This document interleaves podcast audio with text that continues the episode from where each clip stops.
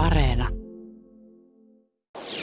Ylepuheessa Lindgren ja Sihvonen. Nyt alkava lähetys äänitettiin keskiviikkona toinen syyskuuta ja siinä kuullaan muun muassa väittelyä Helsingin Sanomien vetoomuksesta jääkiekkoseura jokereiden pelaajiin, joiden toivottiin jättävän väliin matka Minskiin KHL-kauden avaukseen.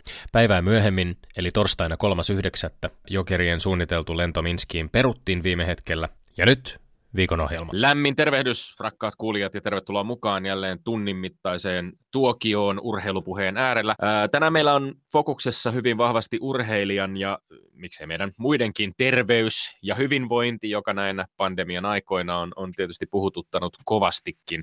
Vieraanamme on Suomen olympiakomitean ylilääkäri Maarit Valtonen. Oikein lämpimästi tervetuloa ohjelmaan. Kiitoksia. Ja Maarit Valtonen, olet varmasti pitkälti joutunut, kuten tietysti moni muukin, sopeutumaan tähän koronatilanteeseen, sopeuttamaan omia töitäsi siihen ja, ja varmasti semmoinen yksi isoimpia kysymyksiä, joka on, joka on koronan takia tietysti mutkistanut omaa työtäsi, on, on äh, Tokion kesäolympialaisten siirtyminen vuodella eteenpäin.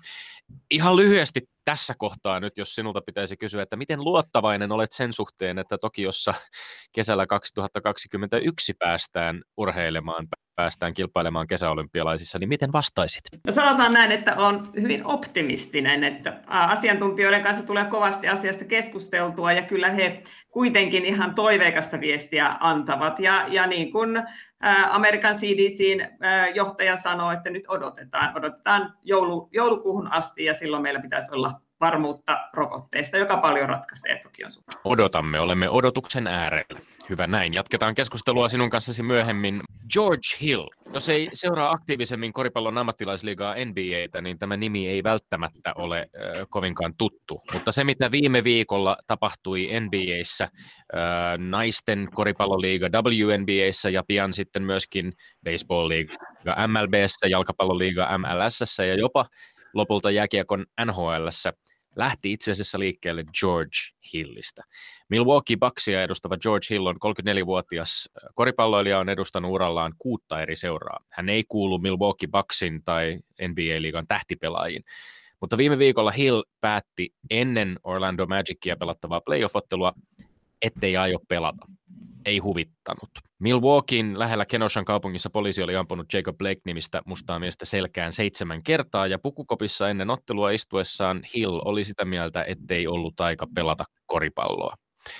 Hänen kerrotaan saaneen sekä vastustusta että tukea toisilta pelaajilta joukkuetovereiltaan, mutta kun taakse asettuivat muun muassa Sterling Brown ja lopulta myöskin joukkueen ykköstähti Jannis Antetokounmpo, niin asia oli ratkennut. Milwaukee Bucks ei pelaisi sinä iltana.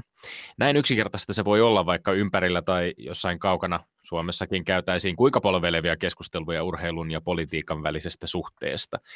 Jos maailma ympärillä palaa riittävän kovalla liekillä, on aika ymmärrettävää, että viihdesirkuksen näyttelijät voivat myöskin käyttää tehokkainta vaikutuskeinoa, joka heillä on. He menevät lakkoon. He kieltäytyvät pelaamasta, kieltäytyvät esiintymästä, kieltäytyvät viihdyttämästä. Ja kun puhutaan mustista amerikkalaisista ammattilaisurheilijoista, voisi olla viista myöskin toiselta puolelta maailmaa syitä miettiessä kuunnella tarkkaan paikallisten asiantuntijoiden näkemyksiä. Ei ole nimittäin sattumaa, että tämä rehottava poliisiväkivalta saa mitan täyttymään nimenomaan niillä pelaajilla, joilla on omakohtaista kokemusta syrjinnästä, osattomuudesta tai poliisiväkivallasta. Sterling Brown, joka asettui George Hillin tueksi, on itsekin poliisiväkivallan uhri. Suomessa on äh, aika helppo kenen tahansa urheilukolumnistin huudella, että urheilijoiden kannanottoja peräänkuuluttavat Henrik Detmannit tai Tommi Lindgrenit hyväksyvät vain tietynlaisia itselleen sopivia kannanottoja – koska silloin ei tarvitse perehtyä välttämättä niihin syihin, jotka ovat saaneet Hillin kaltaiset ihmiset barrikaadeille. Tällöin itse asiassa hämärretään sitä tosiasiaa, joka vaikkapa Yhdysvalloissa valitsevaa tilannetta katsellessa käy aika selväksi. Huippuurheilijat, jotka käyttävät ääntään, kuuluvat usein itse siihen kansanosaan, jota ei edelleenkään kohdella lain edessä yhdenvertaisesti. Heillä on silloin ihmisinä aika ymmärrettävä intressi vaatia oikeuksia, vaatia tasa-arvoa, vaatia ihmisoikeuksia. Ja on totta kai jotenkin järkyttävä osoitus vaikkapa Yhdysvalloissa, Yhdysvaltojen yhteiskunnan alennustilasta, että urheilijoiden tai muiden starojen pitää ryhtyä ajamaan yhteiskunnallista muutosta. Vastuu siitä ei tietenkään kuulu ensisijaisesti heille, vaan se kuuluisi poliitikoille. George Hill lausui joukkuetovereidensa kanssa kameroiden edessä, olemme väsyneitä tappamiseen ja epäoikeudenmukaisuuteen. Tämä ei ole mitään puoluepolitiikkaa, vaan se on aktivismia ihmisarvon puolesta. Ja erona vaikkapa UEFan rasismin vastaiseen mainoskampanjaan on se, että kun koripalloilija päättää, ettei aio pelata, hän itse näyttää oman voimansa ja merkityksensä. Hän ei pelkästään pitele käsissään ottelun alla, systeemin muotoilemaa viestiä siinä McDonaldsin tai Heinekenin mainosten välissä. Valtaosa maailman urheilijoista keskittyy totaalisesti omaan työhönsä, eikä futis tai koriskentällä tai lätkäkaukalossa tai yleisurheilukentällä voi miettiä moraalia, ihmisoikeuksia tai poliittista aktivismia, ainakaan jos aikoo menestyä. Otteluita seuraavilla katsojillakin itse asiassa nämä samat aivojen etiikkalokerot pysyvät yleensä aika visusti kiinni ja paljon tärkeämpää on pelien sinänsä täysin triviaalit yhdentekevät lopputulokset. Nämä George Hillit tai Riku Riskit ovat massiivinen poikkeus ja poikkeama urheilun maailmassa, jossa pelaajan kuuliaisuus sekä valmentajien, seurajohtajien, rahan ja koko systeemin talutusnuorassa kulkeminen on edelleen itse asiassa hyveistä suurimpia. Ja urheilijoilla on totta kai oikeus keskittyä täysin itsekkäästi omaan uraansa. Mutta itse koen, että onneksi alamme olla tilanteessa, jossa jollain, joillain urheilijoilla on myös kykyä nähdä tuon oman kuplan ulkopuolelle. Ja silloin urheilijat voivat muuttua myös vallankäyttäjiksi, jotka yhdessä vaikkapa spontaaniin lakkoon ryhtyessään saavat kalenterit ja televisiot tyhjenemään playoff-peleistä. Heistä tulee, kuten New Yorker-lehden Vincent Cunningham on todennut, valtakunnan aikuisia, jotka sanovat lapselleen, että teiltä viedään nyt tämä lelu, ettekä saa sillä leikkiä. Älä epäröi hetkeäkään. Älä koskaan unohda, mitä teit. Tällä on merkitystä. Kun näin sinun johtavan joukkuetta ja toimivan oikein ja sanovan, että tai jo pelata, koska haluat, että asiat korjataan. Tuollainen minä haluan olla isona. Siksi minä seurasin sinua. Rakastan sinua ja olen onnellinen puolestasi ja olen iloinen, että olemme samassa joukkueessa. Näin lausui George Hillille tapahtuneen jälkeen juuri Milwaukee Bucksin suurin stara Janni Kumpo. Maahanmuuttaja vanhempien lapsi, joka veljensä kanssa auttoi aikoinaan perhettään pärjäämään myymällä Ateenan kadulla kelloja, käsilaukkuja ja aurinkolaseja. Mekin olemme samassa joukkueessa, vaikkei aina välttämättä kolumnien, twiittien tai näiden jaksojen perusteella siltä kuulostaisikaan, sillä me olemme Lindgren ja Sihvonen. Ja me emme ole urheilupuheen salvukukkoja, mitä minuun tulee. Minä täällä onnellisena tyhjin kasvoin mietin urheilua onnellisuuteni kumpua siitä, että urheilu on työni. Erittäinkin urheilun miettiminen kuuluu työhöni nykyään. Viime aikoina olen jopa punttisalilla havahtunut toisinaan siihen, että kun muu väki siinä ympärillä hikoilee ansiokkaasti, minulle se kaikki urheileminen on ollut paitsi rakas harrastus myös työni niin kauan kuin muistan. Toisinaan, mutta harvemmin uureotsainen pääni vaipuu kuin astia. Katsokaa, tällä keinon käsieni väliin syvälovisine ohimoineen.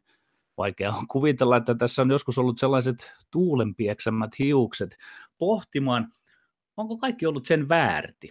10 000 tuntia urheilemista, 10 000 tuntia valmentamista, 10 000 tuntia urheilujournalismia. Jos vaiheillani saapuisi haltiakummi, taikasauvoinen kerran mahdollisuuden vaihtaa niin päin, että kirjoitinkin ensin kymmenkunta romaania ja vasta sitten liityin urheilujournalismin pariin, eikä näin päin, miten nyt näkyy käyvän, että ensin urheilut ja sitten nivaska romaaneja.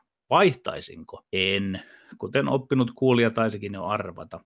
Ensinnäkin muikeimpia tämän ohjelmamme tuottamia oivalluksia ja prinsiippejähän minulle ja kuulijalle on, että – urheilun ehkä syvin tarkoitus on urheilemisen lopettamisessa. Mutta vuorostaan kirjallisuuden tarkoitus ei ole kirjallisuuden lopettaminen. Eli jos aloin ensin kirjailijaksi, tuskin olisin siltä myöhemmin saanut tilaa tälle urheilulle. Nyt tässä järjestyksessä saa elää kaksi elämää yhden elämän aikana. Mutta tuo tuossa oli vasta alkuverryttely, joka toi mahdollisesti pienen pintahien. Toinen seikka on vasta se asia, jonka kanssa olen liikkeellä. Vertaan urheilun ja kirjailijan elämäntapoja ja elämäntyyliä. Urheilun osaa siinä toki tähdennellen. Tosissaan urheileminen. Urheileminen nielee tässä nyt myös valmentamisen ja urheilujournalismin, mutta toki alleviivaa urheilemisen jalointa muotoa, urheilijuutta. Nyt tarkkana. tosissaan urheileminen elämäntyylinä tuo viehkeyden arkipäivään. Urheileminen panee melkeinpä unohtamaan, että myös itse elämä on upotettu siihen arkipäivän helmaan. Ja seuraus on, että kätkiessään arkipäivän urheilu melkein kätkee itsensä elämän. No, kun urheilu ottaa sitten sen elämän paikan, päästään urheilun suuruuden dramaattiseen ytimeen. Urheilu on ajallisesti hyvin rajallista, kuten elämäkin. Urheilu on nuorten ihmisten hommaa. Tämä muuten pätee valmentajien ja urheilujournalisteihin siten, että niissä näissä hommissa pärjää vain niin kauan kuin on hyvällä tavalla lapsenmielinen, mutta se siitä. Eli urheilun rajallisuus tekee urheiluelämästä väkevää, mutta jo kohta hieman surullista, koska se on niin pian ohi.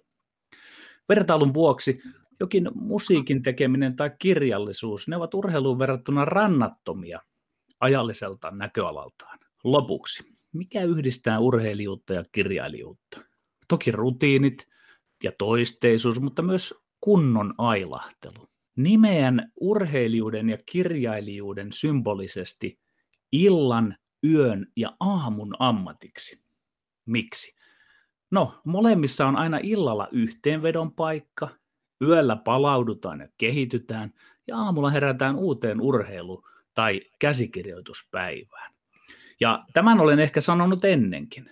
Todellisen huippurheilijan viimeinen ajatus ennen nukahtamista liittyy urheiluun. Ja aamulla, kun luomet lumpsahtavat auki, ensimmäinen ajatus on urheilussa. Vaan jos tämän ajatukseni tuossa edellä, jos tämä jääkin hieman kesken, jääkö? Niinhän Mika Valtarikin kehotti, kun oikein kulkee, kannattaa panna poikki, että on mistä jatkaa helposti huomenna tai seuraavalla kerralla. Semmin, semminkin, kun tunnen uuden päävalmentajamme Hansku Kurkelan ajatuksen ja katseen nahoissani, riittää jo Petteri riittää. Niinpä avaan väittelyneuvoston kuririn tänne Hoon kaupunkiin kiikuttaman kirjekuoren, josta löytyvät seuraavat väitteet. Täältä niitä tulee. Yksi. Helsingin Sanomat vetosi pääkirjoituksessaan ensimmäinen yhdeksättä KHL-seura Jokerien pelaajiin otsikolla Mörkö, älä mene Minskiin. Onko oikein, että media kohdistaa näin voimakkaasti painetta urheilijoihin, kyllä vai ei? Kaksi. Suomen urheiluliitto tiedotti viime viikolla, että yleisurheilun Suomi-Ruotsi maatelu järjestetään Tampereella tänä viikonloppuna. Onko puolentoista viikon varoitusajalla tehdyssä päätöksessä järkeä, kyllä vai ei? Kolme. STT uutisoi tasa-arvon olevan kaukana jalkapallon naisten ja miesten mestarien liigan finaalijoukkueiden palkintorahoista. Onko naisten mestarien liigan pienimpiä palkkioita syytä kutsua tasa-arvo-ongelmiksi? Kyllä vai ei? Hyvä, onko siellä sänkykamarikatseinen Tommi Helsinkiläinen valmis käymään kanssa, niin mukkelis makkelis kolme näytöksisen draaman. Ja arvovaltaisena tuomarina saa toki toimia tohtori Marit Valtonen. Hyvä. Tämä ensimmäinen väite. Helsingin Sanomat vetosi pääkirjoituksessaan ensimmäinen yhdeksästä kohdalla seuran jokerien pelaajiin otsikolla Mörkö, älä mene Minskiin. Onko oikein, että media kohdistaa näin voimakkaasti painetta urheilijoihin? Kyllä vai ei? Kyllä, on poikkeuksellista ja samalla aivan oikein ja perusteltua, että Hesari kuuluttaa, peräänkuuluttaa rohkeita tekoja ja jopa sankaruutta jääkiekkokaukalon ulkopuolella Marko Mörkö Anttilalta ja hänen pelaajatovereiltaan.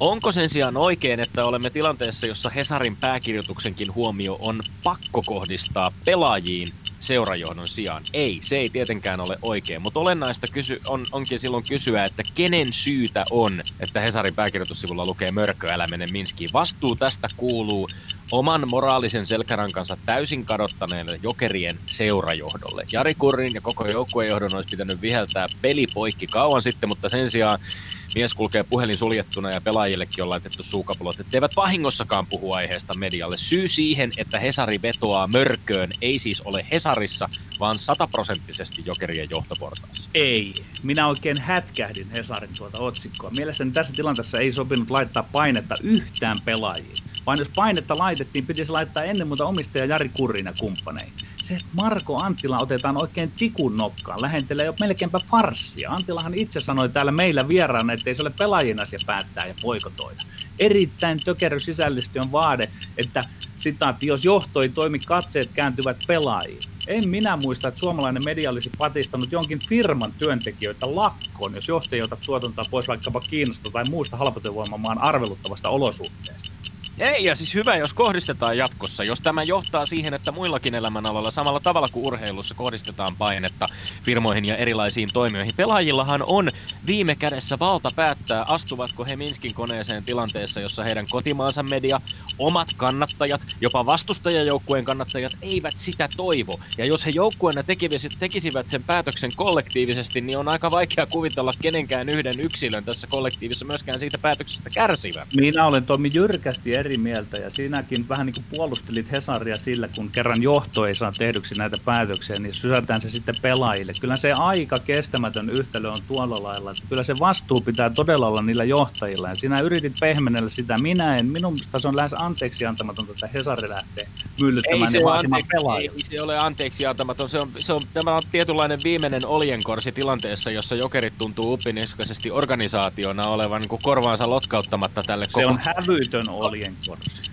Miten niin on hävytön oljenkorsi? No sillä tavalla, että nyt ne pelaajat nostetaan tikun nokkaan ja sitten heitä syyllistetään siitä, että pomot ovat tehneet tämmöisiä niin typeriä ratkaisuja tai tekemässä typeriä ratkaisuja. Luulisi, että, tiedetä, pela- niin. luulisi, että jos, jos pelaajat lainkaan seuraavat maailmaa jääkiekkokaukalon ulkopuolella, että heillä on no aika no, epämukava... Osa heillä on, osa ei. No siellä on paljon pelaajia, joilla on varmaan aika epämukava olo siitä, että joudutaan menemään pelaamaan jääkiekkoa jossa, jossa kaduilla hakataan ihmisiä ja pidetään ihmisiä.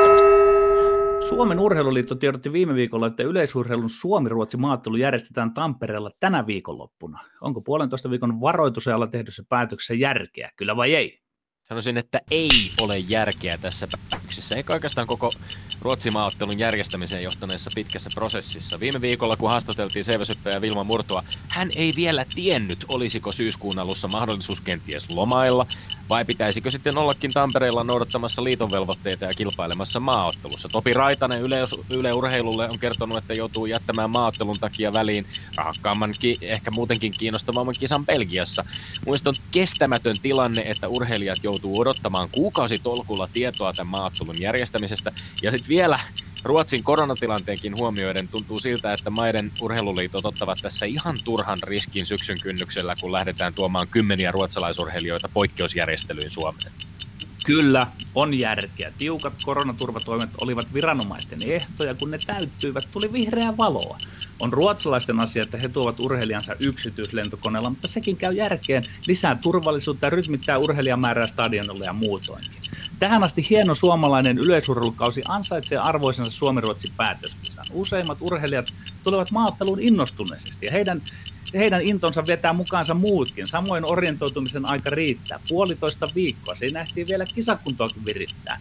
Pitää uskaltaa. Suomi on ollut maailman parhaita maita terveydenhuollon ja muiden koronatoimien osalta maailmassa. Jos jossain Suomessa tällaisen kilpailun voi järjestää, ja sen huomasivat myös selvästi ruotsalaiset. Mun mielestä mä, mä voisin kuvitella, että jos tulkit, pitäisi tulkita vaikkapa Vilma Murron kanssa käytyä keskustelua myös lähetyksen jälkeen siitä, että mikä on niin tilanne ja minkälainen mielentila on lähteä tähän otteluun, kun, kun ei oikein ollut siinäkään vaiheessa mitään tietoa. Puolitoista viikkoa käytännössä siitä ilmoituksesta, että tämä ottelu nyt kuitenkin järjestetään.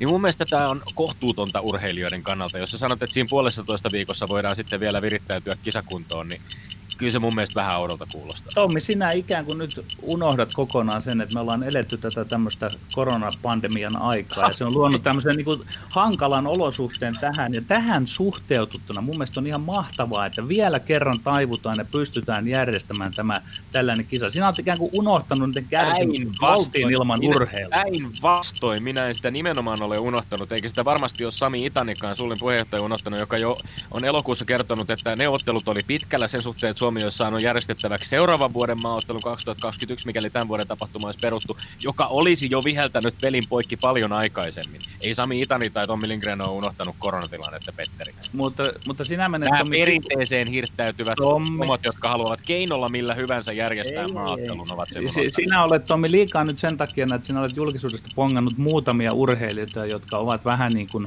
eh, sillä mielen, että olisiko pitänyt näitä järjestää vai ei. Ei voida mennä heidän taakseen. Tässä taas ei, ei aleta mitään tota pelaajien äänestystä, urheilijoiden äänestystä pystyttämään, että pidetäänkö tämmöiset vai ei, vaan kyllä tää, tässä on tehty kokonaisarvio ja hieno. Kokonaisarvio ja hieno. STT uutisoi tasa-arvon olevan kaukana jalkapallon naisten ja miesten mestarien liikan finaalijoukkueiden palkintorahoista.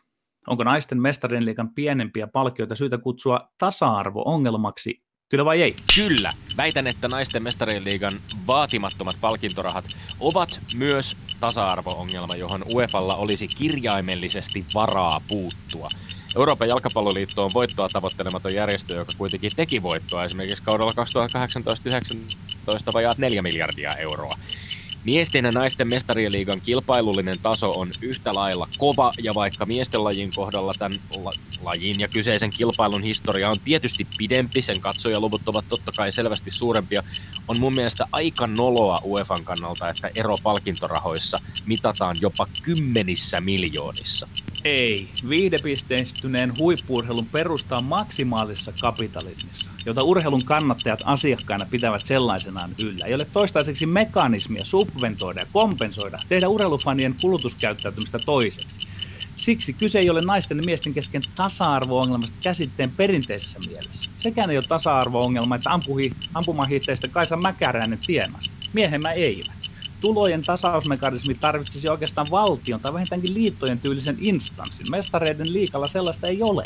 Jokainen taho tienaa ja kuluttaa tienaamassa. Jos sanotaan HJK vaikka maksaisi naisille nykyistä enemmän, se olisi taas pois HJK miesten menestyksestä, mikä taas olisi vastuun huippuurheilun perusperiaatteita, valitettavasti. Musta tuntuu jotenkin kummalliselta, että Petteri Sihvonen, sä menet aina kerta toisensa jälkeen näissä kysymyksissä maksimaalisen kapitalismin takaa ja väität, että ei ole keinoa mu- muka sub- subventoida tai ei ole keinoa puuttua siihen. Totta kai Pitäisi, tasa-arvo... pitäisi, pitäisi löytää se keino mahdollisesti puuttua, mutta sitä ei tällä hetkellä ole. Ja sen takia minä en tätä, tätä nykyistä epäsuhtaa, minä en pane sitä siihen laariin, mitä kutsutaan No mä- i- kun- jos, jos ajattelet tätä kapitalistisesta näkökulmasta, niin itse asiassa jos ajatellaan sitä, miten UEFA voisi vielä nostaa naisten ja tyttöjen jalkapallon arvoa, koska siinä laj, lajin osassa nimenomaan piilee järjettömän paljon tulevaisuuden potentiaalia. Ja myöskin taloudellista potentiaalia, niin se olisi jopa kapitalistisestikin ajateltuna järkevää Kyllä, kyllä. nostaa näitä palkkiorahoja korkeammaksi ja sillä tavalla tuoda sitä miesten ja naisten välistä kuilua, jota me usein kutsumme Petteri tasa-arvoksi. Kyllä, Niin kyllä, Tuoda sitä tämä- lähemmäksi. Tämä, tämä on vasta oraalla, tämä kehityskulku on oivallettu, että sillä jopa lisätään katsojamääriin urheilun, kun otetaan naiset paremmin huomioon. Mutta kun nyt kysytään, että miten nyt kävi, kun jaettiin tällä tavalla, niin näissä olosuhteissa, kun ei ole oikein konstia subventoida sitä, sitä aika rajua palkkaeroa, niin minä en kutsuisi tätä tasa-arvo-ongelmaksi. Mä, mä, mä kutsun, koska siis jos me puhutaan siitä, Kutsu että, että, että naisten puolella rahat, kutsu vaan. Naisten puolella rahat ovat puolen miljoonan paikkeilla ja miesten kohdalla useita kymmeniä miljoonia. Se on härski vedätys ja se, se perustuu siis, siis- siis tähän tähtikulttuuriin. On härski Tähän, vedätys, että mutta- fanit, mutta- mutta... fanit katsotte sitä miesten sarjaa, ettekä katso naisten sarjaa. ja. Päinvastoin, Niin- katso tämä on- todellakin. Yle puheessa Lindgren ja Sihvonen. No niin, olympiakomitean ylilääkäri ja äh, Lindgren et Sihvosen äh, tämän viikon jakson ylituomari Maarit Valtonen. Voit ottaa ohjat käsiisi ja käydä, käydä väittelijöiden argumentteihin kiinni. Ki- kiitoksia, kiitoksia. Täytyy ensin sanoa, että kyllä ä, taitavia väittelijöitä, taitavia väittelijöitä olette kyllä. Että itse aikana, kun Amerikassa olin koulussa, niin valitsin väittelyn yksi, yhdeksi oppiaineeksi, jotta Wow. tulisin siinä paremmaksi, mutta mutta tuota, tuli aika painaisemainen ää, lukukausi siitä, kun vieraalla kielellä yritti vielä opetella väittelyä. Mutta, mutta tätä oli ilo, ilo seurata. Kiva kuulla, kiva kuulla. Hyvä, mutta mennäänkö sitten tuomioihin? Kyllä vain. Ää, ää, Mielenkiintoinen kysymys. Ää, Voiko urheilijaan kohdistaa tällaista mediapainetta? Mä kuulin, että teillä oli tietyllä lailla nyt tässä semmoinen tietty yhteisymmärrys. Teillä oli yhteinen vihollinen. Selvästi tässä, tässä väittelyssä seurajohto oli se, johon, johon tuota, sy- syyllisyys pitää kohdistaa. Ää, mutta tuota, ehkä nyt sitten Petteri jäi vähän junnaamaan sen kanssa, että, että se oli se ainoa, ainoa niin argumenttiviesti sieltä, mikä tuli pinnalle, ja, ja tuota, Tommi kykeni nostamaan, nostamaan täältä nyt sitten muita, muita argumentteja siihen, että, että minkä takia urheilijan tätä, tätä tuota, painetta pitäisi kohdistaa, ja, ja, ja se on tietysti yhdyn siihen, että, että samalla tavalla tietysti monesta, monesta kohtaa urheilijaa paine, painetaan, ja kyllä mä Tommin nyt sitten ää, tässä voittajaksi. Yksi nolla kädet ilmaan nousee Helsingissä. Hyväksytään täältä Ja- päästä. Hämeenlinnassa hyväksytään. Mikä sun oma reaktio, Maarit Valtonen, tähän otsikkoon oli? Kiinnostaa kuulla myöskin, että jos, jos Helsingin Sanomat, pää, aika poikkeuksellista tosiaan, että pääkirjoitus sivulla tavallaan odotetaan, toivotaan urheilijalta, joka on siis, niin kuin Marko Anttilan kohdalla voidaan sanoa, hän nousi maailmanmestaruusjoukkueen joukkueen kapteenina jopa kansallissankariksi, niin peräänkuulutetaankin tämän kaltaista sankaruutta? No kyllä tämä todella vaikea kysymys on, että, et, ja erityisesti se, että missä se raja kulkee, mi, mi, mihin se, se perälauta asetetaan, ja, ja tietysti keskustelua on, on tärkeää käydä, ja, ja tietenkin hienoa, että urheilijat voi toimia myös vaikuttajina, mutta, mutta sitten samaan aikaan ää, mä oon tosiaan Yhdysvalloissa asunut ja, ja nämä Monday Night Footballit tarjoaa siellä kansakunnalle sitä hetkeä, kun he voi sitä yhdessä, yhdessä tehdä ja katsoa ja, ja perheet kokoontuu, vaikka siellä on toiset on demokraatteja ja toiset republikaaneja ja nyt niin kuin vaikuttaa siltä, että, että heiltä viedään tämä, tämä olienkorsi pois. Mm. Tuo oli hyvä kommentti, arvostan tuota, koska itse olen ajatellut, että se urheilu voisi juuri olla se paikka, missä niin demokraatit kuin republikaanitkin istuvat saman TV-lähetyksen äärelle tai tulevat samalle stadionille hetkeksi olemaan riidat. No joo, mennään eteenpäin joka tapauksessa. Tämä aihe, me voitaisiin varmaan koko, koko lähetys täyttää keskustelulla myöskin tästä tota, urheilijoiden kannanotoista ja, ja yhteiskunnallisesta aktivismista urheilun parissa, mutta siitä on jo tässä lähetyksessäkin kuultu jonkun verran. Mennään kakkoskysymykseen, jossa siis oltiin Suomi-Ruotsi maaottelun Finnkampenin äärellä. Kyllä, kyllä. Ja, ja tuota, tässä tosiaan nyt sitten ää, Petteri otti, otti sen kannan, että, että oli järkeä ää, käydä tämä prosessi ja, ja Tommi, Tommi ää, oli, piti tätä järjettömänä urheilijoiden näkökulmasta ja, ja tuota, totta, että se on aiheuttanut urheilijoille kovastikin epävarmuutta ja tämä empaattinen suhtautuminen ymmärretään, ää, mutta, mutta sinänsä nyt Petterin argumentit, mä näen, että ne oli enemmän tämmöisiä faktapohjaisia, että, että tässä ää, tilanteessa ää, kuitenkin eletään poikkeusoloja ja tähän on tarvittu tietty, tietty prosessi, että tähän ää, johtopäätöksiä on päästy, ja se ei tietenkään ole pelkästään ollut urheiluliiton päätös, vaan siellä on, on ää, monet tahot, ää, meidän valtionjohto ää, etunenässä tätä, tässä päätösprosessissa ollut mukana. Tästä Petterille. No niin, yksi yksi. Täällä vahva oikea käsi pystyssä niin kuin näkyy. Minkä verran tämä on itse sulle itse asiassa Marit Valtonen on ollut, ollut niin kuin, oletko ollut kuinka paljon tekemisissä näiden, näiden päätösten kanssa? Paljonko sinua on tässä työllistetty myöskin, kun on käyty keskusteluja siitä, että mitä uskalletaan ja mitä ei uskalleta tehdä, joko urheilijoiden turvallisuuden näkökulmasta tai sitten myöskin sit ihan, ihan yleisöjen turvallisuuden näkökulmasta? No täytyy näin vaatimattomasti sanoa, että kyllä kädet, kädet savessa olen tässä, tässä asiassa ollut, että, että tuota, sanotaan, että, että ison osan omasta työntekemisestä on tämä aihe ottanut. Ja, ja näitä puheluja tulee päivittäin isompina ja pienempinä, että, että siitä, että yksi henkilö miettii, että minkälaisen riskin minä aiheutan omalla, omalla matkallani, tai, tai sitten ää, joku urheilutapahtuma, josta keskustellaan, että onko, mitkä riskit siihen liittyy yksilön kannalta ja sitten väestön kannalta. No onko se yllättänyt sinut, että asiat ovat menneet niinkin hyvin kuin ne ovat menneet, voidaan sanoa, koska keväällä, kun esimerkiksi oltiin käynnistämässä palloilusarjoja, niin oli aika paljon sellaista äh, niin puhetta siitä, että, että mitä kaikkia voi tapahtua, miten, miten joukkueiden, äh, joukkueiden parissa tapahtuvat otitapaukset voivat, voivat johtaa siihen, että, että seuraa täydellinen kaos. Mitään kaaosta ei ole nähty, vaan, vaan kaikki sarjat on oikeastaan rullannut aika, aika normaalilla tavalla, eikä ole myöskään ainakaan tiedossa tai ole uutisoitu juurikaan minkäänlaisista isommista joukkueen altistumisista myöskään yleisöjen parissa. Joo, upeita, että nostat nämä asiat esiin, koska kyllä tämän eteen on töitä tehty ja, ja toisaalta niin kuin halutaan myös olla niin kuin tuomassa tätä tietoa esiin, jotta sitten ää, tehdään tietoon perustuvia päätöksiä jatkossa, että että se, että, että joku toiminta täysin suljetaan, niin, niin siihen täytyy olla, olla vahvat perusteet. Ja, ja tässä, että kun me ollaan urheilussa pystytty tekemään hyvää työtä ja ollaan vastuullisia, niin, niin haluan, että se myös näkyy päätöksenteossa. pieni lystikäs huomautus tähän, että nyt sentään tuo taitava retorikko Tommi Lindgrenkään ei, ei saanut vakuutettua tuomaria, koska se olisi tarkoittanut sitä, että tuomari joutuisi toteamaan, että hän oli ollut tekemässä väärää päätöstä, mutta, ja, mutta niin taitava ei ollut Lindgrenin retorikko tällä kertaa.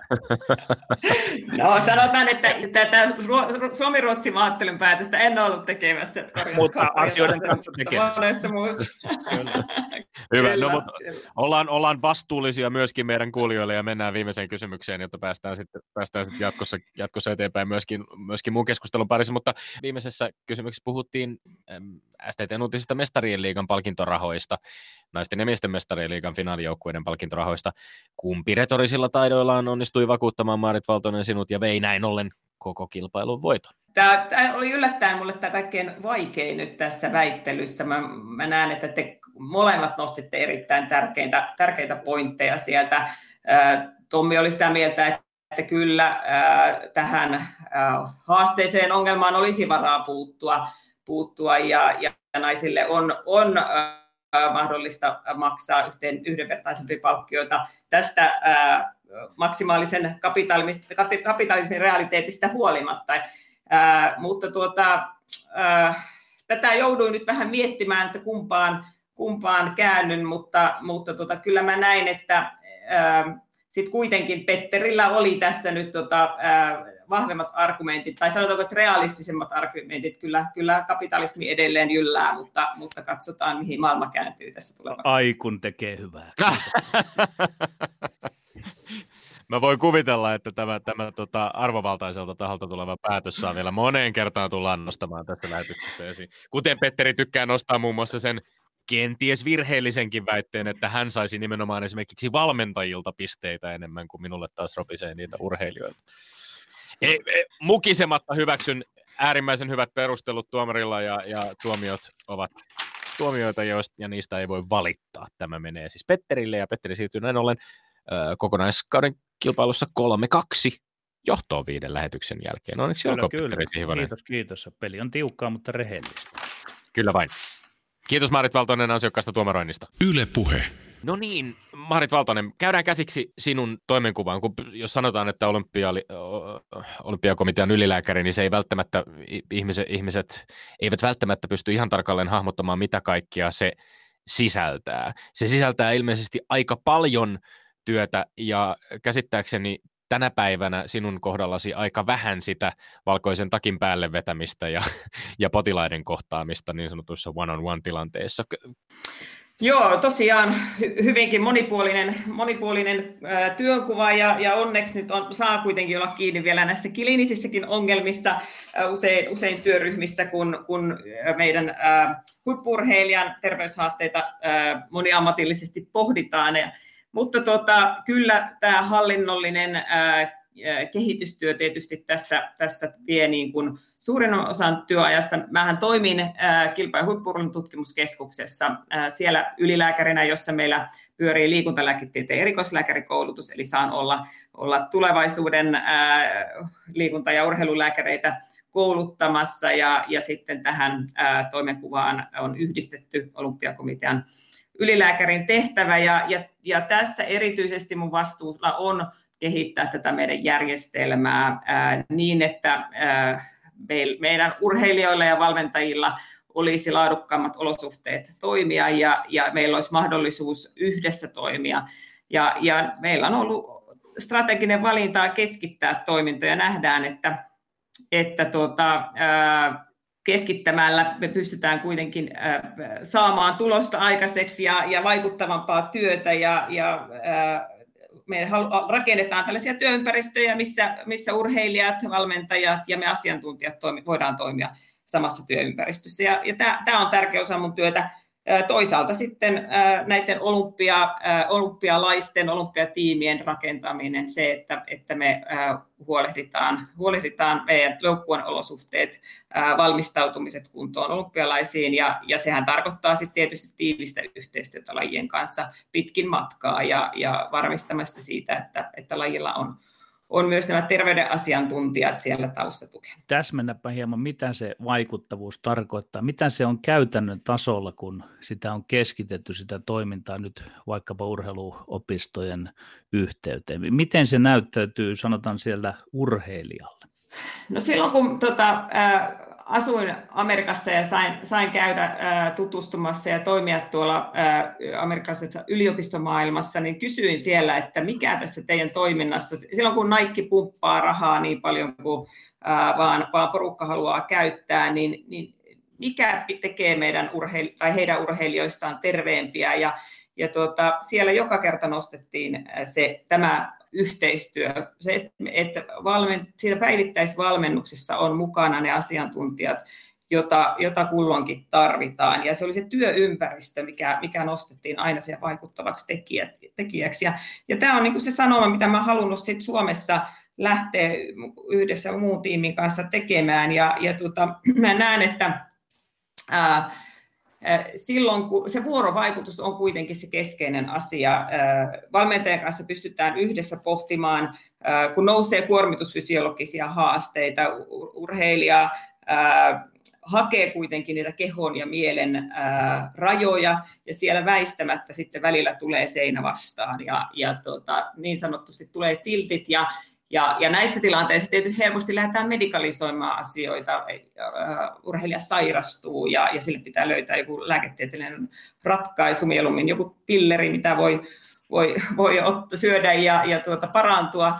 Mutta, mutta sehän ei todellisessa, todellisuudessa ole se, se ää, todellinen syy, pohjimmainen syy, vaan meidän pitää päästä päästä tekemään sitä valmennusta ja valmentautumista yhdessä. Ja, ja tota, tästä, niin, tästä se vaikuttavuus sitten loppujen lopuksi tulee. Ja, ja, ja kun me tietyllä lailla, huippurheilu on tietynlaista kilpavarustelua, ää, ja tuota, tällä hetkellä panostetaan paljon tähän palautumiseen, ää, ravitsemukseen, ää, psyykkisiin taitoihin, ja, ja tuota, ei ne kehity sillä, että käydään yksittäisellä asiantuntijoilla 45 minuuttia jossakin paikassa, vaan, vaan kyllä, kyllä tämä koko tiimin vuoropuhelu siihen tarvitaan ja, ja tätä me mahdollistetaan näissä valmennuskeskuksissa.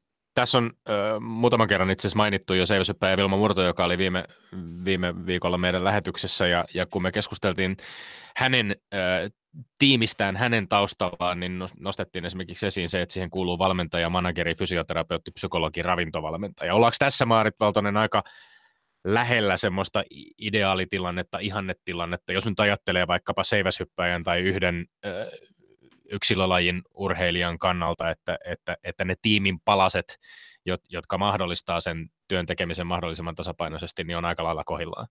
No tämä, tämä, kyllä tässä on, ollaan nimenomaan siinä ytimessä. Ää, ja näiden lisäksi tietenkin ne olosuhteet lajista riippuen, että sitten taas Vuokattirukan olympiavalmennuskeskukseen rakennetaan talvilajille olosuhteita ja, ja tota, tietyissä lajeissa sitten ne, ne korostuu tämän asiantuntijatiimin lisäksi. Sitten mä näen, että, että yksi keskeinen asia on tämä osaamisen kasvattaminen. Se, että kun yhdessä saadaan tehdä töitä, myös toisilta opitaan vahvasti ja se tieto valuu myös sitten sinne nuoremmille tasoille ja, ja nuorten valmentajille. Ja, ja tota, meillä on ollut vähän liian hajanainen systeemi tähän, tähän asti suomalaisessa urheilijassa ja nyt yhteen ihmisiä tuomalla kasvatetaan huippu-urheilun osaamista. Nostit esiin myöskin, että aika pitkälti se, mitä sä kuvasit tuossa alussa, oli, oli tavallaan kuulosti juuri siltä, että kun usein puhutaan rakenteiden kehittämisestä urheilusta, ja sitä jopa myöskin niin kuin kritisoidaan ehkä välillä aika voimakkaasti, että puhutaan tämmöistä ympäripyöreistä rakenteista, mutta eikö tässä ole nimenomaan hyvin konkreettisesti kyse siitä, että pyritään luomaan sellaisia rakenteita, jotka hyödyttävät niitä urheilijoita välillisesti tai tavallaan luomalla sellaiset olosuhteet, joissa urheilijat voivat menestyä. Ja, ja ymmärrettävästi näihin rakenteisiin myöskin huippurheilussa pitää varmaan panostaa aika paljon rahaa ja, ja resursseja. Juuri näin, ja, ja se, että, että näillä rakenteilla sitten me pystytään myös rahoittajalle osoittamaan konkreettisemmin se, että mitä me tehdään, ja, ja toisaalta tuoda sitä vaikuttavuutta vähän laajemmalle kentälle, kun, kun sitä tehdään yhdessä.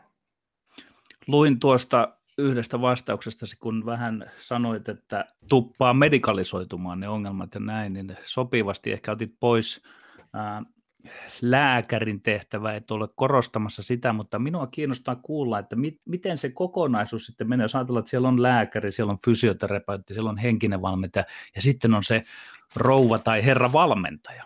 Ja nämä herrat ja rouvat valmentajat ovat yleensä kokemuksen mukaan tämmöistä niin kuin, etenkin vanhan liiton coachit, semmoista niin kuin äkkiväärää porukkaa. Ja onko kuitenkin niin, että se coachi johtaa tätä teidän asiantuntijatiimiänne ja mi- miten ne vastuusuhteet menee siinä? Joo, tämä on erittäin äh, mielenkiintoinen ja tär- tärkeä kysymys. Äh, kyllä me rakennetaan järjestelmää, joka on, on valmentajajohtosta. Kyllä se täytyy jonkun johtaa sitä orkesteria ja, ja kyllä se tässä orkesterissa on se valmentaja. Ja se tietyllä lailla haastaa tietenkin ää, lääkärin professit, jota siinä, että, että me ollaan tietysti totuttu olemaan aina oikeassa siinä omassa substanssissamme. Ja, ja tota, mutta että mulla on niin kuin todella hyvät kokemukset siitä, että, että mitenkä ää, toimia, ää, tai miten lääkärinä toimia tämmöisessä valmentajajohtoisessa.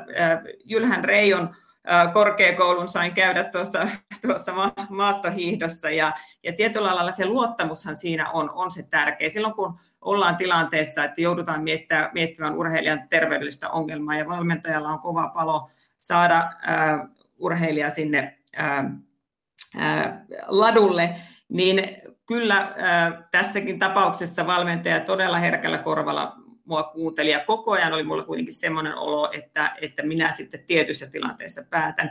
Voi olla, että valmentaja oli se, joka vei sen viestin eteenpäin, mutta, mutta yhdessä sitä tehtiin.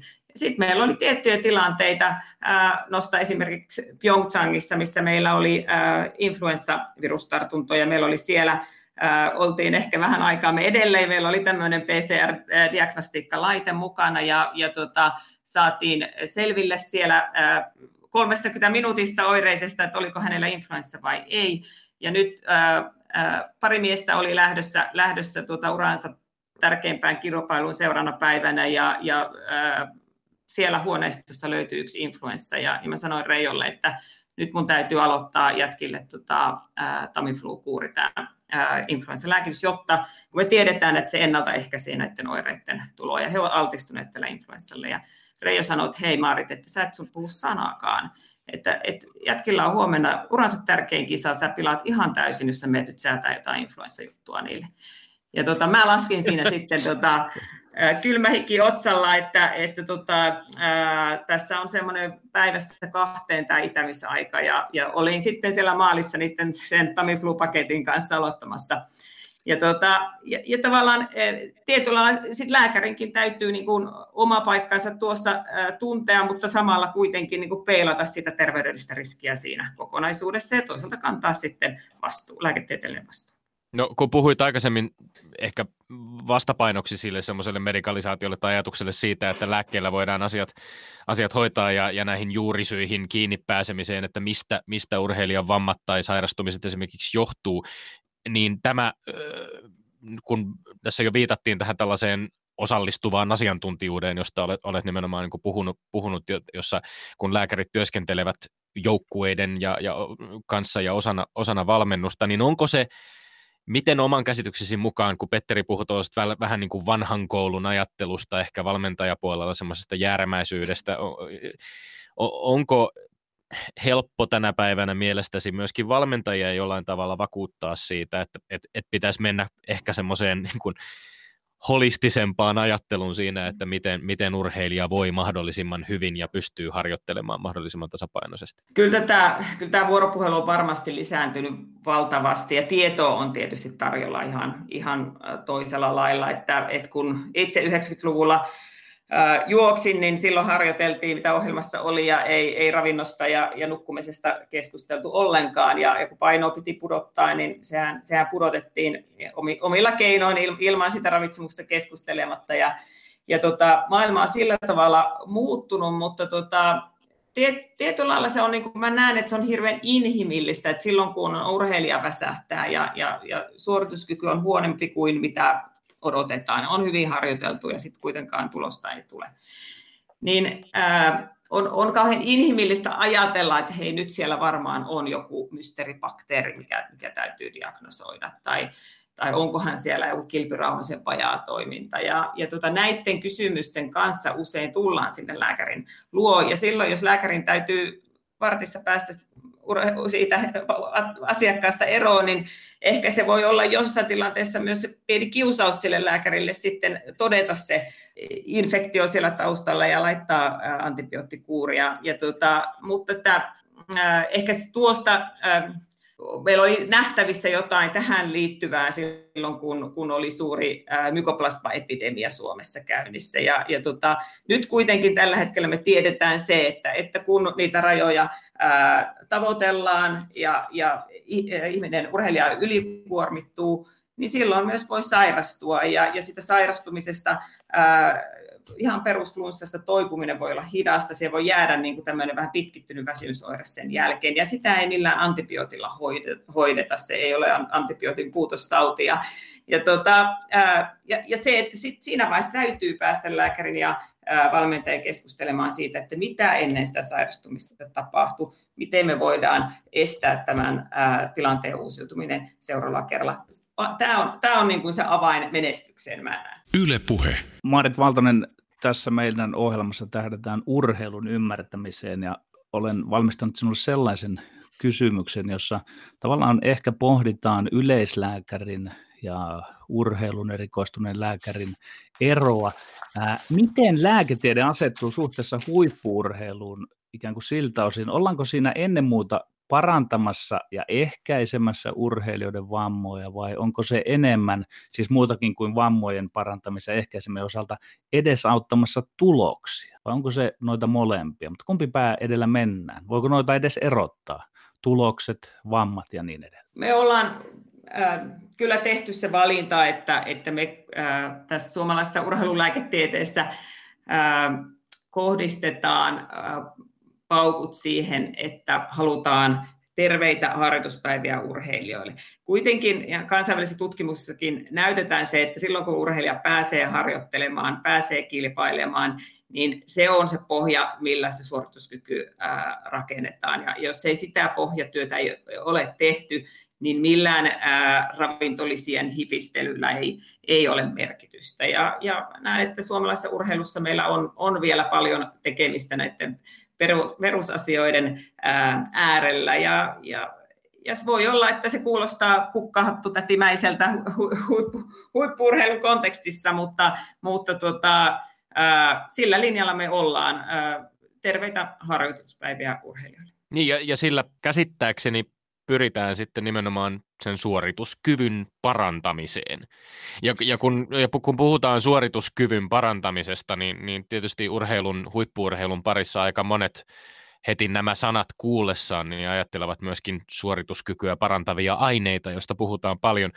Mennään määritelmällisestikin jo, niin mennään siihen kysymykseen kielletyistä aineista, joilla tähdätään ehkä suorituskyvyn parantamiseen. Ja, ja semmoinen rajanvetohan on tavallaan yllättävän vaikeaa, koska, koska huippuurheilun ö, hyvin tarkat säädökset siitä, että minkälaisia aineita ihmisen kehossa voi olla, kun suoritusta lähdetään tekemään, ovat näin niin kuin tavallisen tallaajan näkökulmasta nehän ovat monessa mielessä hyvin yllättäviäkin. Nyt siis että sellaiset aineet, jotka ovat meille, meille muille ihan arkisia, niin urheilija saa olla niiden suhteen hyvin tarkka tarkkana, mutta et, et, mä en nyt oikein tiedä, miten tämän, miten tämän kysymyksen tavallaan muotoilisi. Onko se lääkärin näkökulmasta ö, jotenkin hankalaa tai, tai kummallista, että kun puhutaan lääkeaineista ja niiden vaikutuksesta esimerkiksi ihmiskehoon, ja puhutaan sitten taas toisaalta siitä suorituskyvyn kehittämisestä, niin luulisi, että se rajanveto on aivan järjettömän vaikea, eten, etenkin kun se on vielä aikojen saatossa muuttunut hyvin voimakkaasti, että ei tarvitse mennä kovin monta vuosikymmentä taaksepäin, kun jotkut tietyt lääkeaineet esimerkiksi eivät olleet vielä kiellettyjä. Onko rajaveto vaikeaa? No ei se, ei se ole vaikeaa. Kyllä niin kuin, äh, meillä on hyvin selkeät antidoping-säännöt, äh, jossa on, on kielletyt lääkkeet listattu ja tietyt lääkkeet, niihin liittyy raja-arvot, minkä silloin kun niitä lääketieteellisiin indikaatioihin normaalin lääketieteellisiin käytännön käytetään, niin, niin ne on täysin sallittuja. Ää, ja, ja tässä mielessä, mutta mä ymmärrän, missä tuo kysymys tulee, ja, ja me tota, ää, me oltiin kerran istuttiin tiimissä ja siinä oli, oli fysioterapeuttia ja, ja urheilupsykologia ja, ja lääkäriä ja, ja mun kollega tokas urheilupsykologille, että, että on varmaan aika palkitsevaa tehdä tuota sun työtä, että, että sä saat käyttää sitä sun koko ammatillista osaamista ja, ja repertuaaria, että meillä lääkäreillä niin me, ei, me, me joudutaan niin kuin tiettyyn rajaa, rajaa asettamaan, ja, ja tuota, vaikka ehkä, ehkä tietoa olisi suorituskykyä parantavista asioista, niin ne ei kuulu, kuulu keinovalikoimaan, ja, ja näinhän se on, ja toisaalta mä en niin kuin hirveästi laita energiaa siihen asiaan, mä en, mä en niin kuin mieti aktiivisesti edes niin kuin sit, kun puhutaan jonkun muun maan urheilijoista, että mitä hän mahdollisesti olisi käyttänyt, että, että sen verran paljon on töitä, että, että tota, ei, ei, ei halua tavallaan edes, edes ajatella sellaisia asioita, mutta sitten tässä keskustelussa tietysti myös, myös tulee ää, aina välillä heitetään näitä harmaan alueen asioita. Ja, ja tota, ää, sekin on, ää, meillä on kuitenkin niin kuin tiettyjä keinoja, ää, millä tiedetään, että suorituskykyä voi parantaa. Että sanotaan, että punasolumassa on, on tietyissä lajeissa ää, erityisesti kestävyyslajeissa tietenkin tärkeä asia. Ja nyt vaikka korona-aikaan, kun ei, ei matkustamaan päästä, urheilijat ei pääse, pääse vuoristoon harjoittelemaan, niin, niin kysytään, että onko se sitten oikein muuten miettiä, kuinka sitä punasolumassa voisi, voisi nostattaa. Ja, ja tuota, kyllä se on yksiselitteisesti sallittua käyttää esimerkiksi näitä alppiteltoja, ja, ja kyllä sitten huippurheilussa tällaisia keinoja käytetään. Mutta, mutta mitä tulee lääkeaineisiin, niin kyllä se hyvin selkeä rajaveto on. Minä olen Maarit Valtonen kova poika välillä provosoimaan. Olen provosoinut silläkin tavalla näitä keskusteluja, että olen todennut, että osa syy sille, että suomalainen huippurheilu tai Suomi ei ole enää huippurheilun mahtimaa, niin osa selittyisi sillä, että me olemme aika kiltejä ja me, meillä urheilu on puhdasta. Allekirjoitatko tätä? Suomessa tehdään erittäin hyvää antidoping-työtä ja, ja ähm, toisaalta meillä on kansallinen trauma Lahdesta, joka tekee myös sen, että, että urheilijat, valmentajat, heillä ei, ei ole pienintäkään kiusausta lähteä niitä, niitä porsaanreikiä miettimään. Ja, ja se, mitä muualla maailmassa tapahtuu, on tietysti hyvin mahdollista, että tämmöiseen kemialliseen valmennukseen, ää, niin kuin ää, ministeri Tarasti tämän, tämän tuota, nosti omassa OKM-raportissaan aiheeksi, niin en, en niin kiellä sitä todellisuutta, mutta sitten samaan aikaan näen, että, että meillä on kaikki mahdollisuudet menestyä, kun me tehdään hyvää työtä ja meidän urheilijat pääsevät harjoittelemaan terveen. Urheilijat joutuvat, nuoret, terveet ihmiset joutuvat usein kuormittamaan itseään myöskin hyvin voimakkaasti. Kuormitus fysiologiasta olet puhunut, kun puhut esimerkiksi siitä, että minkälaisia vammoja, minkälaisia vaivoja urheilijoilla on. Tästä, tästä tulee itselleni mieleen se kysymys, että onko huippuurheilu jollain tavalla sellainen elämänala, joka itse asiassa useimmissa tapauksissa vaatii jopa oman terveyden uhraamista. Se voi olla siis fyysisen terveyden, se voi olla jopa niin kuin mielenterveyden asettamista alttiiksi.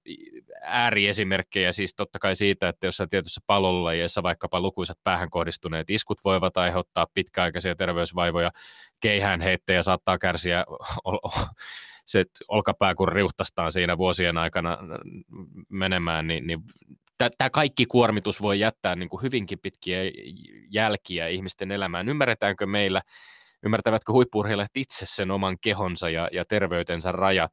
Tässä tulee mieleen jotenkin jopa tämä olympialiikkeen nopeammin, korkeammalle, voimakkaammin eh, tunnuslause jonkinlaisena vähän irvokkaana ajatuksena siitä, että me voidaan loputtomiin venyttää inhimillisen suorituskyvyn rajoja. Joo, eihän huippurheilu mitään terveysliikuntaa ole. Se on, se on ihan selvä ja rajoja ähm, etsiessä niin, niin välillä mennään äh, sinne epäterveellisen puolelle ja, ja voi, voi tosiaan – tulla myös, myös pysyvää haittaa, ja, ja, mutta totuus on kuitenkin se, että kun katsotaan entisiä huippuurheilijoita, niin, niin he elävät pitkään ja, ja, ja terveenä, eli kyllä se kuitenkin antaa semmoista väestötasolla tässä ryhmässä myös niin kuin eväitä siihen terveeseen elämään, elämään jatkossa. Ja onneksi nämä on kuitenkin marginaalitapauksia, jossa, jossa pysyvää ää, haittaa elä, elämälle jää. Mutta se on tietyllä se yksi urheilu, liikunta- ja urheilulääketieteen tehtävä varmistaa sitä, että, että näin ei kävisi ja, ja vammakuntoutusprosessit ää, toimii ja toisaalta niin kuin nämä suojatoimet, ennaltaehkäisevät toimet ää, toimii ja laji tekee tietenkin paljon työtä, työtä sen eteen, että, että erilaisilla säännöillä ja, ja suojavarusteilla vammoja pystytään estämään. Mutta että kyllä se on totta, että, että huippurheilu haastaa myös sitten mielenterveyttä, ja, ja mä näkisin, että meillä on paljon tehtävää sen eteen, että, että me myös järjestelmänä pystyttäisiin sitä urheilijaa tukea, urheilijan itsetuntoa tukemaan ja, ja sitä, että, että pystyy sulkemaan ne äh, huippurheilun raakuudet äh, kuplastaan pois ja keskittymään siihen olennaiseen. Ja, ja se on varmasti niin korostetusti tulevaisuudessa se, mikä erottuu menestyvää ja ei menestyvää urheilijaa, että kuinka saa pidettyä sen paketin kasassa. Löytyy ne ihmiset, luotettavat ihmiset ympärille, joiden kanssa siihen työhön pystyy sitoutumaan ja, ja sulkemaan pois se kaiken, kaiken muun, mitä ulkopuolelta houkutellaan ja kommentoidaan ja, ja, ja arvostamaan itseensä myös, myös ei ainoastaan sen urheilun. Tässä huomataan, että keskustelu, keskustelu, huoma, huomaamme, että keskustelu urhe, huippurheilun ja, ja lääketieteen suhteesta on ollut niinkin kiehtovaa, että me ole juurikaan päässeet koronaan, mutta sitä tietysti tuli ripoteltua tässä käsiteltyä. Mutta vielä ehkä viimeisenä kysymyksenä nopeasti. Ää, rokote Tokion olympialaiset, onko se se edellytys, joka vaaditaan, että Tokiossa, Tokiossa 2021 urheillaan, että meillä on olemassa toimiva, koronaan, äh, toimiva rokote koronaan?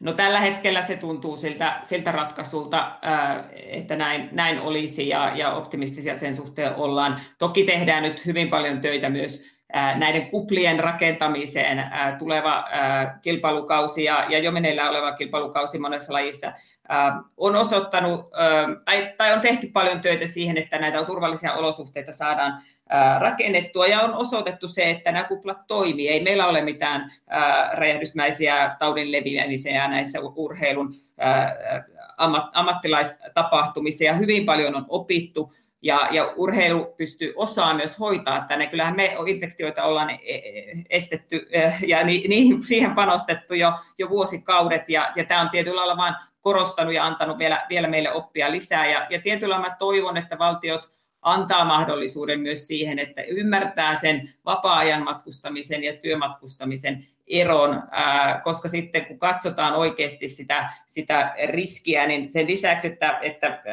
siihen vaikuttaa kuinka paljon tautia on ollut, ollut tuota, liikkeellä tai on, on sillä alueella liikkeellä, mutta siihen vaikuttaa myös se, miten, miten ihminen käyttäytyy ja, ja kyllähän huippurheilijat, kun he vaalivat sitä omaa terveyttään, niin he tekevät kaikkensa, että he itse saa tartuntaa, eivätkä levitä sitä muihin. Lämmin kiitos vierailusta olympiakomitean ylilääkäri Marit Valtonen. Kiitos. Ja, sit, ja sitten tähän loppuun Tommi Lindgrenin maineikkaat urheiluterveiset. Puhuimme naisten mestarien liigan finaalista finalisteista Katriina Talaslahti, josta tuli virallisesti kolmas suomalainen mestarien liiga voittaja Jari Litmasen ja Sami Hypien jälkeen saa onnittelut tällä viikolla ja terveiset Talaslahden edustaman Lyon voitti siis viime sunnuntaina finaalissa Wolfsburgin. Onnittelemme lämpimästi, me olemme Lindgren ja Sihvonen, pysykää hän tyylikkäänä ja terveinä. Kansi kiinni ja kuulemiin. Yle Puhe.